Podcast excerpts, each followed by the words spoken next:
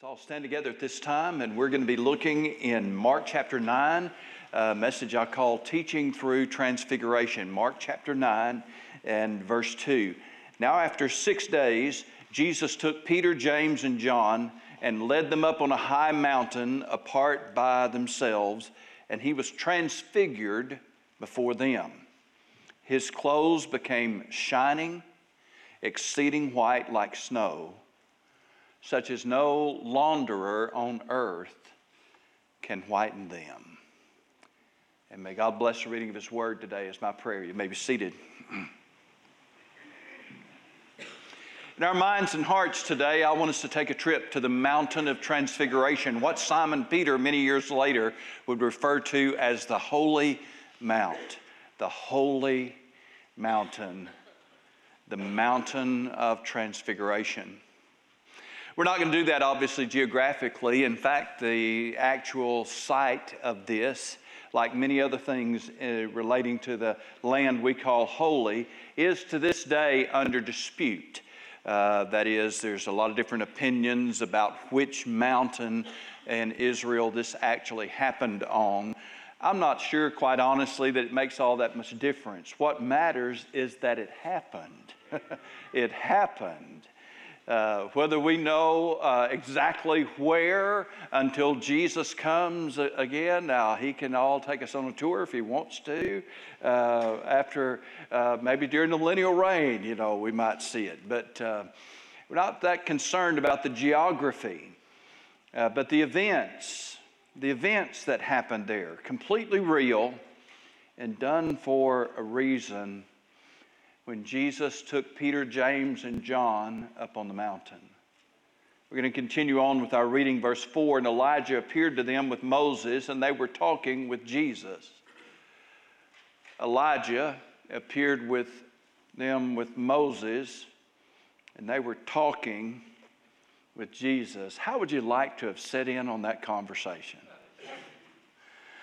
Uh, every time I read through this story, I think the same thing. You know, it would have been nice if they'd have just recorded a few lines of what they talked about. What would Moses and Elijah be talking to Jesus about?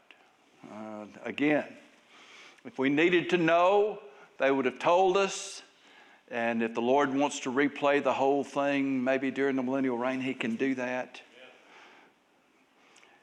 Then Peter spoke up. Peter answered and said to Jesus, Rabbi, it is good for us to be here, and let us make three tabernacles one for you, one for Moses, and one for Elijah, because he did not know what to say, for they were greatly afraid.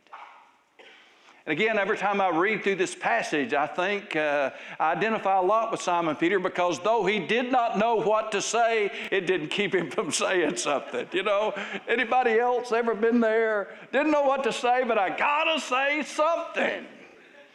And that's the only reason he said this, apparently, uh, was because he didn't know what to say. And a cloud came and overshadowed them. And a voice came out of the cloud saying, This is my beloved Son. Hear him. What an experience that was. What a, what a sight to behold. Many, many years later, the aged Simon Peter, uh, writing his last epistle before he died, said this in 2 Peter chapter 1 and verse 15, Moreover, I will be careful to ensure that you always have a reminder of these things after my decease after my decease. Uh, for we do not follow cunningly devised fables when we made known to you the power and coming of our Lord Jesus Christ, but were eyewitnesses of his majesty. For he received from God the Father honor and glory when such a voice came to him from the excellent glory. This is my beloved Son, in whom I am well pleased. And we heard this voice which came from heaven when we were with him on the holy mountain. Old man Simon Peter, the aged apostle, writing his last letter. By, by the way, I want to remind you, Simon Peter says, I want to remind you of something. We, we didn't make this up. Uh, this is not some fable that we designed. And the one thing that he brought up was the mountain of transfiguration. We were with him on the holy mountain when we heard the very voice of God the Father speaking from the excellent glory, saying, This is my beloved Son, in whom I'm well pleased. We did not make this up. This is not a fable. We saw him transfigured. We heard the voice of God on the holy mountain. Now, the question is why did Jesus do this? And anytime that we begin to try to answer the why questions of Scripture that God doesn't answer, we're on shaky ground. But I think we can see a couple of things playing out in this passage uh, that tell us that Jesus was teaching us something. And Simon Peter, bringing it up again, was reminding us then of the things that Jesus had taught. This was a teaching moment. And it reaches across all these many centuries, recorded for us in Holy Scripture, because there's some things that God wants us to know, to see. And the first thing this passage shows us is the blessed hope, the blessed hope. Uh, that's what Paul talked about in Titus chapter 2 and verse 13 when he said that we are looking for the blessed hope and the glorious appearing of our Lord and Savior Jesus Christ. His appearance in glory. You see, the first time he came, he was born as a baby in a manger in Bethlehem uh, to a couple of peasant parents. And he was put in the manger and he was born in a stable because they didn't have room for him in the inn. He was not born in a palace. He did not come with magnificent glory. But when he comes again, he will come in great glory. And the transfiguration, in a way, is a preview of that blessed hope, the glorious appearing of our Lord and Savior Jesus Christ. In fact, Jesus said in Mark chapter 9 and verse 1 uh, that assuredly I say to you that there are some standing here who will not taste death till they see the kingdom of God uh, present with power. Now, since we have not seen the kingdom of God as Jesus was promising, when, then either there's still a really, really old apostle around somewhere, or, which is far more likely uh, because the, this is the very context, he was talking about the event that we're looking at in this passage, the, the very things that were coming on later in the passage, the story of the transfiguration. When they would see him transfigured, changed, and they would see him in his glory and in his power. And that's exactly what happened. Now, the word transfigured, you probably know, is the word uh, metamorphosis in our language. It refers to what happens when something's inner essential nature comes out. Uh, you might think that uh, when you see a butterfly flying around, flittering around somewhere, that you're looking at a flying worm. That is not the case. That's not the case. When you look at a caterpillar, you are looking at a crawling butterfly. There's a difference. The difference has to do with what its inner nature is. Metamorphosis, then, is when something's inner nature actually comes out. It comes to the surface so that it can be seen. It's been transformed, transfigured. And now we see what it really was all along. When Jesus then was transfigured on the Mount of Transfiguration, what the disciples saw was glory. That glory was on the inside.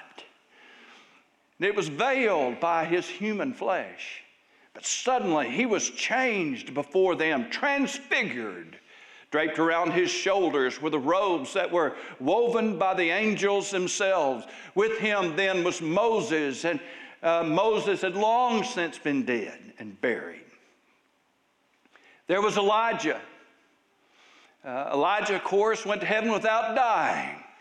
Remember chariots of fire?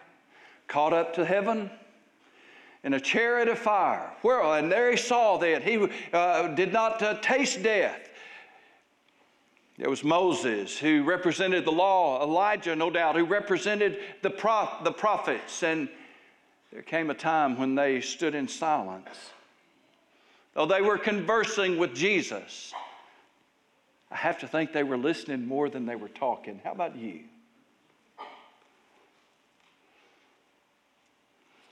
So, what Jesus was doing then on the Mountain of Transfiguration was giving them just a glimpse of the glory that he was going to have. And is, isn't it interesting that he told them that and then he waited six days before he did it? Now, I don't make a lot of Bible numerics, but there are some numbers in Scripture that are assigned specific meaning, and the number six is one of them. Uh, look in Revelation chapter 12 and or chapter 13 rather and verse 18 here is wisdom let him who has understanding calculate the number of the beast for it is the number of a man and his number is 666 and that's a famous number with us uh, six repeated three times uh, it is the number of a man. That could also be translated, it is man's number. And his number then is man's number, repeated three times 666. Man, of course, was created on the sixth day, uh, the crowning of, uh, of the, God's creative work. And uh, so here the Bible tells us that six is, is man's number, it's the number of man. Uh, by repeating it three times, the Bible is telling us that this will be the apex, the culmination of man, of mankind, uh, economically, uh, intellectually, uh, governmentally. He will do what man can do, and he will rise, and the product then is going to be the beast. For a while, that man of sin, he's also called, is going to seem to have it all together. He's going to come into power, uh, not in a great military battle, but he'll come into power by bringing peace, specifically peace in the Middle East. I tell you what, every time they start talking about a peace treaty over there, uh, I get excited. Listen, don't get scared. The Bible says, lift your head up because your redemption draweth nigh. It's not the wars we have to worry about over there, it's the peace treaties that we need to be watching out for. I don't have time to preach all that sermon for you this morning. I, I just bring this up because it's just interesting that Jesus waited six days and we know that the number six is the number of man, and it represents mankind doing what he does without God. That kingdom started, if you want to see it biblically, in the book of Genesis. You'll have to go all the way back to the uh, Tower of Babel when they said, Let's make a tower and we'll ascend up into heaven. It's mankind's effort to promote himself without God intellectually Oh, haven't we made some intellectual advancements? Knowledge is accelerating exponentially these days. Exponentially. We used to say that knowledge was doubling, the accumulation of man's knowledge was doubling. It was about every 20 years and it shrunk to a, I don't even know anymore how much, how quickly man's knowledge is doubling. We are assimilating incredible amounts of information. We're learning so, so much. We're advancing intellectually in incredible ways. But yet we live out what the Bible says when it talks about how we profess ourselves to be wise, but mankind becomes foolish. Because when we leave God out of our equation, when we elevate ourselves or try to, but we leave God out, then there's a part of us that becomes more and more depraved, more and more dishonest, more and more dishonorable.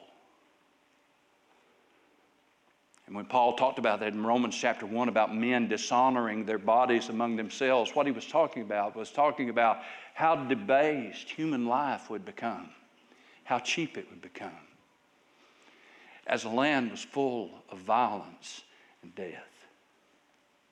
Have you been hearing the reports of all the violence in Little Rock?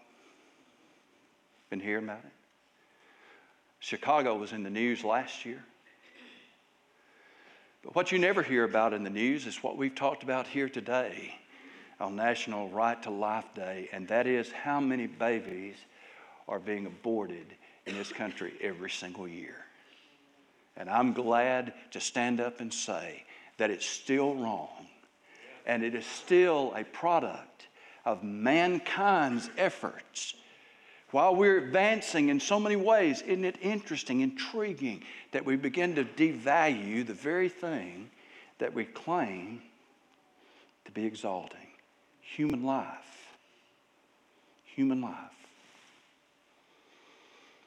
Well, we see the violence around us, the intellectual uh, advancements all around us. We see the natural signs that Jesus, in fact, promised us. There'd be signs in heaven above, signs on the earth. Listen, I believe we're living in the evening shadows of the last days. I believe it. This man of sin that Jesus would talk about in Revelation chapter 13 and verse 18 uh, though he comes in at a time, he's going to usher in a nightmare of sin and depravity and destruction. It's just an intriguing thing that Jesus promised his glory, but he waited six days before he did what he told them he was going to do. Man may have his day, but the day of the Lord is coming. Make no mistake, the day of the Lord's coming. There was Moses and Elijah, two prime examples. Of course, Moses died and was buried. We don't know where he was buried. God himself buried him and conducted the funeral. There came a time when he needed the body, probably at this time, and, and the angels had to have a fight about it. Jude told us about that. Don't have time to preach that sermon this morning. Just that uh, we know that the angels needed the body of Moses, and apparently the angels went and got it. And there it is on the Mount Transfiguration. Died, buried, raptured, now he's in glory. Of course, Moses mentioned first. Elijah, he's the one that went to heaven without dying. Oh, isn't that a glorious picture of the rapture? There it is. Dead in Christ shall rise first. Thank you. First.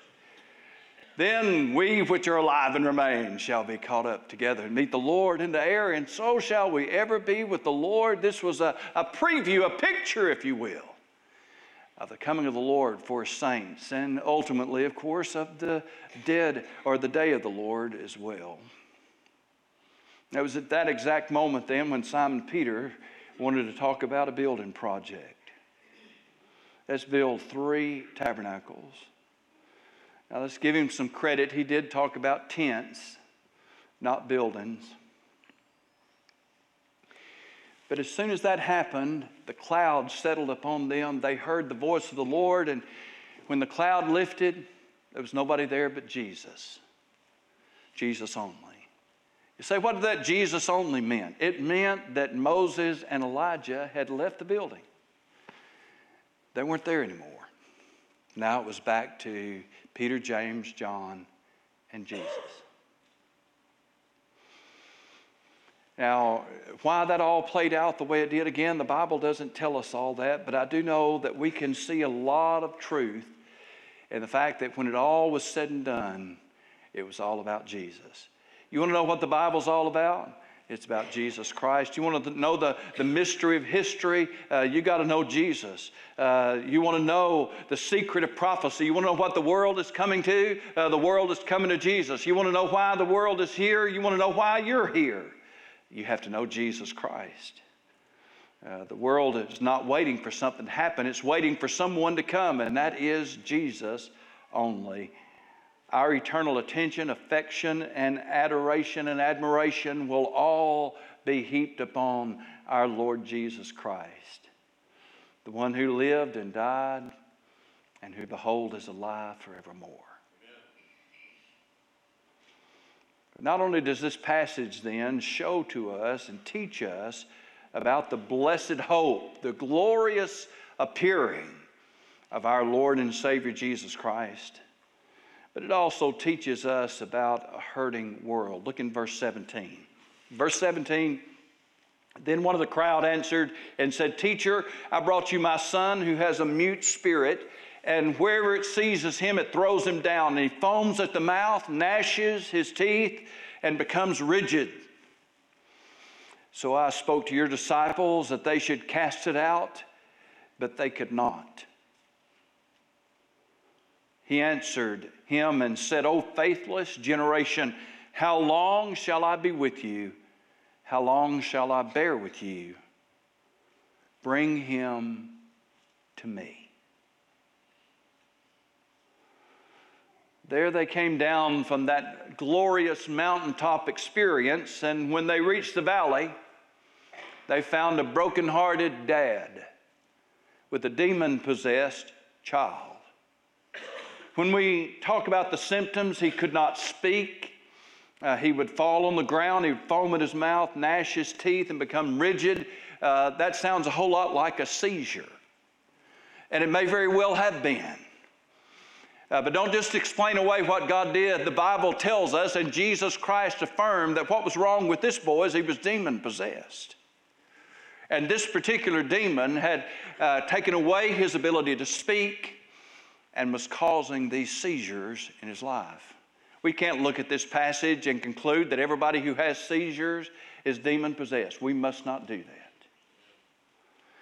But we can take the Word of God and, and, and take it at face value and say, yes, that is what it was. What was happening in this case was this boy was possessed of a demon spirit.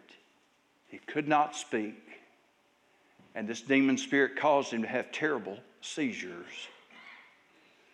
He had brought him to the disciples for the disciples to cast out this demon, but they could not do it. This is a paradox of this magnificent time of worship, followed by this mediocre time of ministry. Magnificence on the mountain, mediocrity in the valley. Build three tabernacles. Lord, it's good for us to be here life changing experience on the mountain. Devil wrecking havoc when they come down and they were powerless. Like us, the disciples then had enjoyed the presence of the Lord. They'd experienced a wonderful time of worship but they found themselves in the midst of a hurting and helpless world that they couldn't do anything about.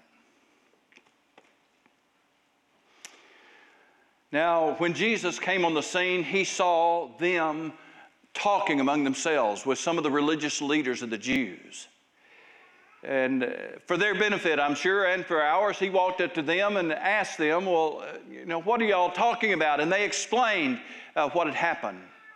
They were perhaps disputing among themselves, and, and, and we don't know exactly what. Maybe they were talking about methodology. Maybe the scribes had some ideas. Well, you know, you tried this, and maybe you need to try this. I, I, I don't know. They were having some type of, of disputing or argument or discussion among themselves, and Jesus wasn't real pleased with it.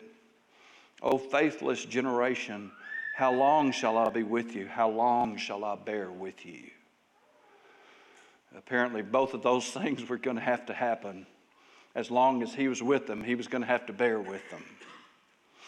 And that was, uh, that was a fact.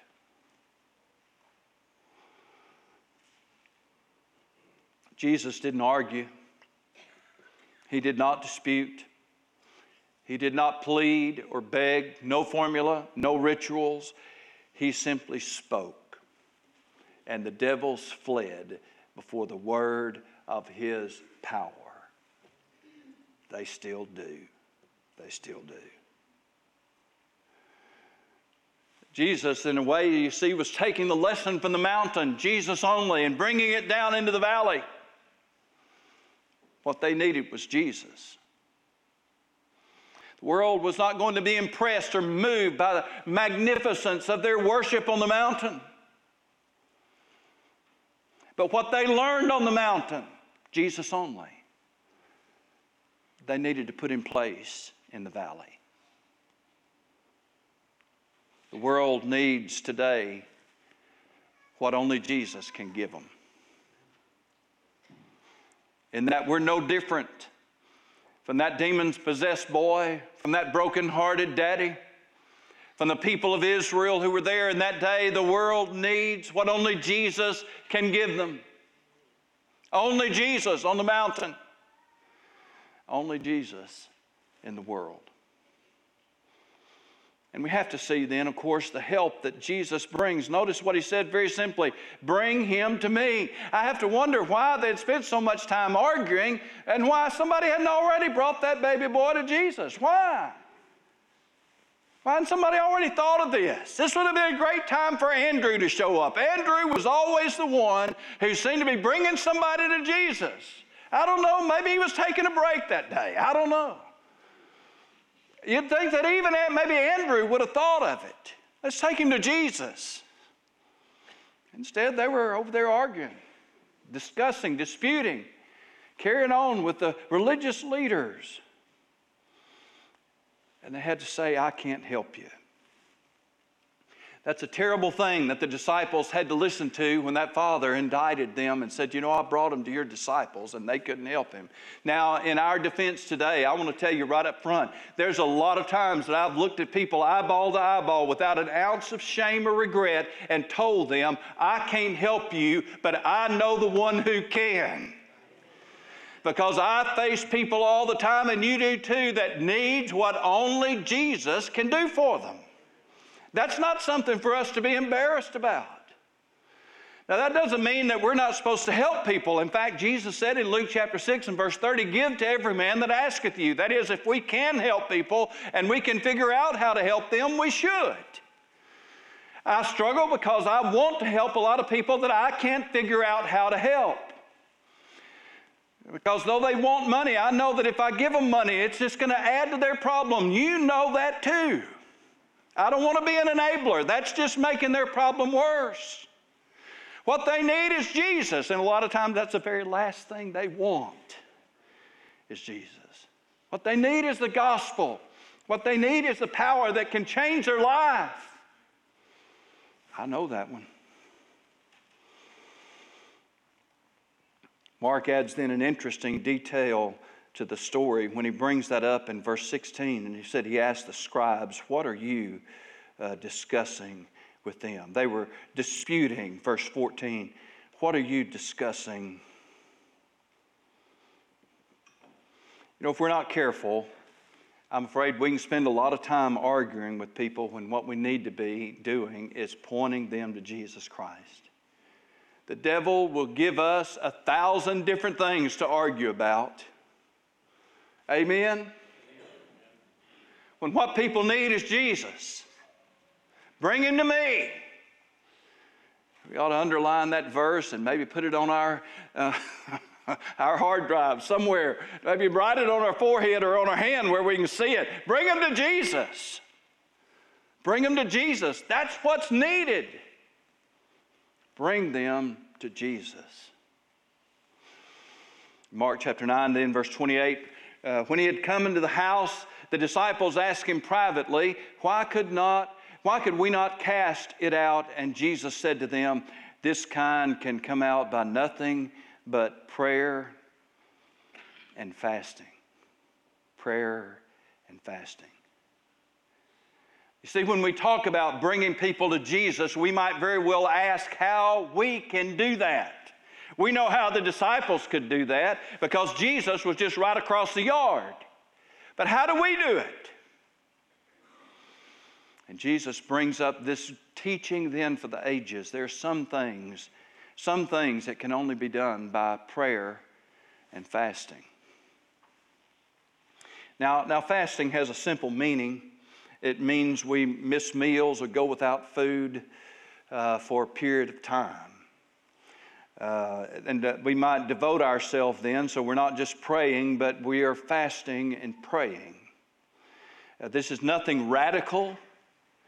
Uh, Jesus taught us in the Beatitudes. When you pray, he said, you don't pray like the heathen do and their vain repetition and all the things they go. You don't pray like that. But when you pray, you pray like this. And he gave us what we call the Lord's Prayer, more specifically, the Model's Prayer. He said, when you give, you don't sound the trumpet before you, and you don't go out and, and ring bells in the street and say, Everybody, look, I'm fixing to give. Not like that. When you give, he said, you don't let your left hand know what your right hand does. That, that, that's why you don't see a lot of things from Faith Baptist. If we help people, nobody knows it but us. And that's the way I like it.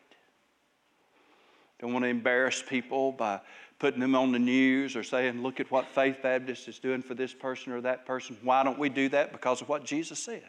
When you give, don't let your left hand know what your right hand does, and your Father who sees in secret then will reward you openly. That's what he said. When you pray, when you give,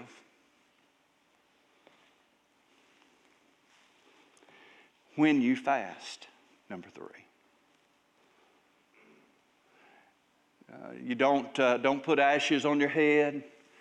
Don't put uh, sackcloth on, was that rough cloth. Don't, don't fast in order to be seen by anybody. When you fast, you do so in secret. Keep it to yourself. And here's the passage he said this is something that only happens by prayer and fasting. By prayer and fasting. One of the ways, and I submit to you this morning, one of the ways that we bring people to Jesus is by prayer and fasting. Now, again, I don't have time to preach all of that to you this morning. I've preached probably more of it than I intended to, and a whole lot more uh, than I'd planned, but I just got started and couldn't stop. But I will tell you this. We wonder about the connection between prayer and fasting. I think we can explain it very simply. Have you ever told somebody, I'll be praying for you, and you really meant it, but you forgot? You ever done that? Fasting doesn't let you forget.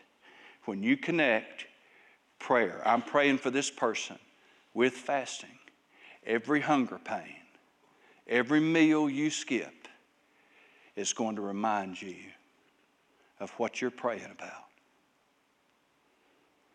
I tell you, when we're fasting and praying, folk, it's serious business. And Jesus tells us there's some things some things in His kingdom work that are only accomplished by prayer and fasting. It's there in the passage. That's one of the ways that we bring people to Jesus. And if you think about it a minute, it makes sense because when we face that people, those people out in the world, and we know they need something that only Jesus can do for them, I can't help them. Jesus has got to help them, and yet they don't want Jesus. I need to bring them to Jesus. How can I do it? They won't listen to me. I can tell them, try to share the gospel with them. They don't want it. What can I do? Pray. That's how we bring them to Jesus. Fast and pray. It's in the text. Well, I can see then, summing this up this morning, that uh, the Mountain of Transfiguration is a preview of the rapture. Yeah, we shout amen about that when we like the rapture. We like that story. I want to go out with the shout. I can see it in stark contrast to the six day reference to the kingdom of man and his descent into deepening, darkened depravity. This is a lesson that we need to learn well.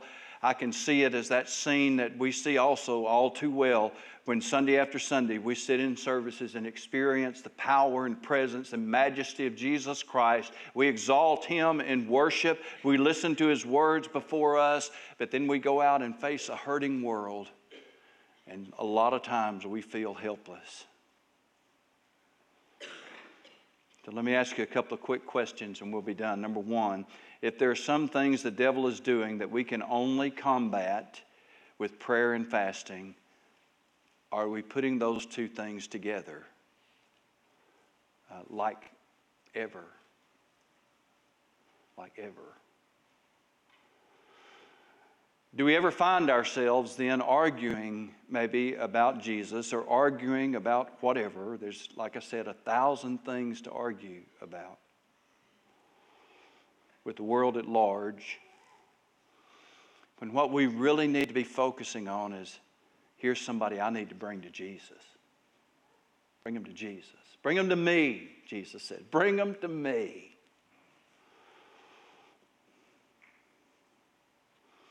Is it possible that we could be like Simon Peter and be worried about maintaining and improving our worship experiences on the mountain? when maybe what we need to be focusing on is our ministry experiences in the valley. And I'll say to you again, I, am so thankful. I'm, I'm thankful for Brother Bill, the wonderful time of worship that we have, our choir, our orchestra. I say it all the time, and I say it because I mean it.